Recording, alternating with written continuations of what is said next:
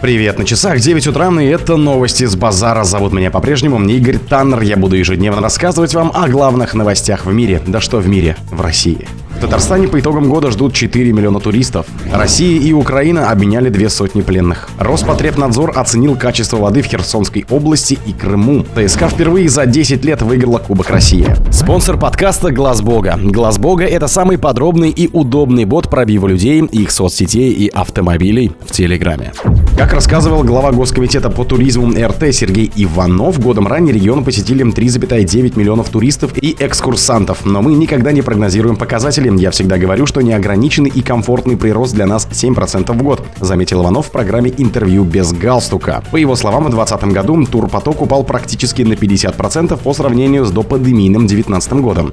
Иванов констатировал, что 99 туристов, посещающих Татарстан, это граждане России. Иностранного турпотока практически нет, что связано с началом пандемии и СВО. Мы переориентировали свой фокус в сторону ближнего зарубежья и стран Азии. В первую очередь это Китай, который в ближайшие годы будет главным поставщиком иностранных туристов туристов, пока их не так много. Поток не восстановился даже на 10% от того, что было до пандемии. Это связано с действием группового визового режима и недавними разрешениями гражданам Китая выезжать из страны по возвращению обратно не проходить карантин, рассказал Иванов в интервью, опубликованном на сайте телеканала Татарстан-24. Сдерживающим фактором для масштабного роста турпотока в регион, по словам Иванова, является нехватка номерного фонда. Дефицит, заявил он в Госкомитете, прогнозировали 5 лет назад, а за последние два года турпоток в республику вырос практически вдвое, тогда как темп роста госинфраструктуры оказался менее интенсивным. Процесс строительства новых отелей не очень быстрый, тем более, что количество инвесторов, которые идут в этот бизнес, меньше, чем, например, в строительный. Срок окупаемости гостиничного бизнеса составляет 10 лет и выше. Причем сам этап от планирования до открытия двери отеля занимает в среднем 3 года, сказал Иванов. Новые отели в Татарстане, по его словам, открываться будут, разрабатываются проекты, но в будущем году может возникнуть нехватка номеров в период проведения фиджитал игр и саммита руководителей стран БРИКС. Чтобы открылись новые гостиницы, времени недостаточно достаточно, пояснил Иванов. Причем для участников данных мероприятий нужны отели категории 4 или 5 звезд. Россия и Украина обменяли две сотни пленных. Из украинского плена в результате переговоров освобождены 94 российских военнослужащих, которым, как сообщила Минобороны, грозила смертельная опасность. Их доставят в медицинские учреждения для лечения и реабилитации. Всем освобожденным оказывается необходимая медицинская и психологическая помощь, заявило министерство. По словам главы Офиса президента Украины Андрея Ермака, Киев получил 95 человек. Это 93 рядовых и 2 офицера офицера. Среди них военнослужащие ВСУ, члены Нацгвардии и пограничники, в том числе пленные с металлургического завода «Азовсталь» в Мариуполе. Предыдущий обмен, о котором сообщали стороны конфликта, состоялся 25 мая. На Украину вернулись 8 офицеров и 98 солдат с сержантами с Артемовского Бахмутского направления.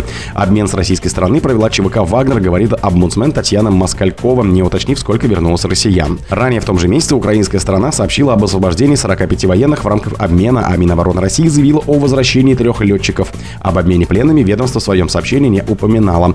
5 мая украинские власти заявляли о передаче им тел 80 погибших военных.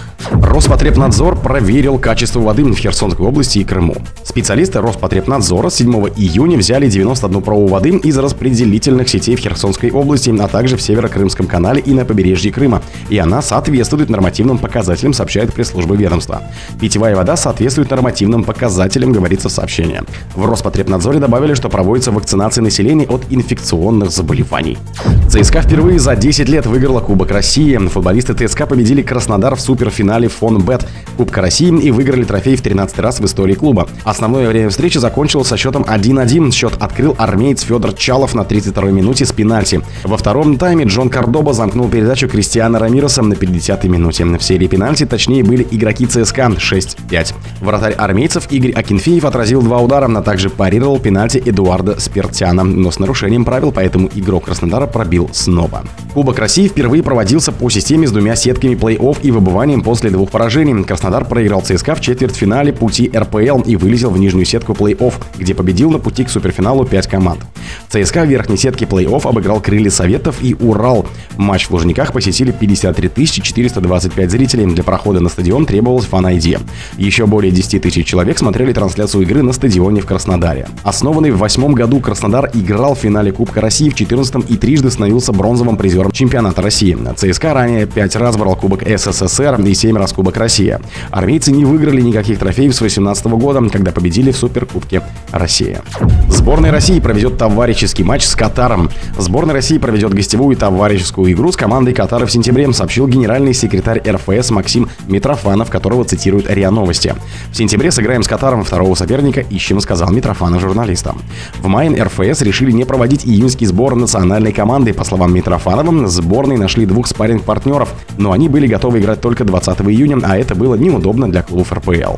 Сборная России отстранена от соревнований под эгидой ФИФА и УЕФА с февраля 2022 года. С тех пор команда Валерия Карпина провела пять товарищеских матчей с командами Киргизии, Таджикистана, Узбекистана, Ирана и Ирака. О других событиях, но в это же время не пропустите. У микрофона был Игорь. Пока.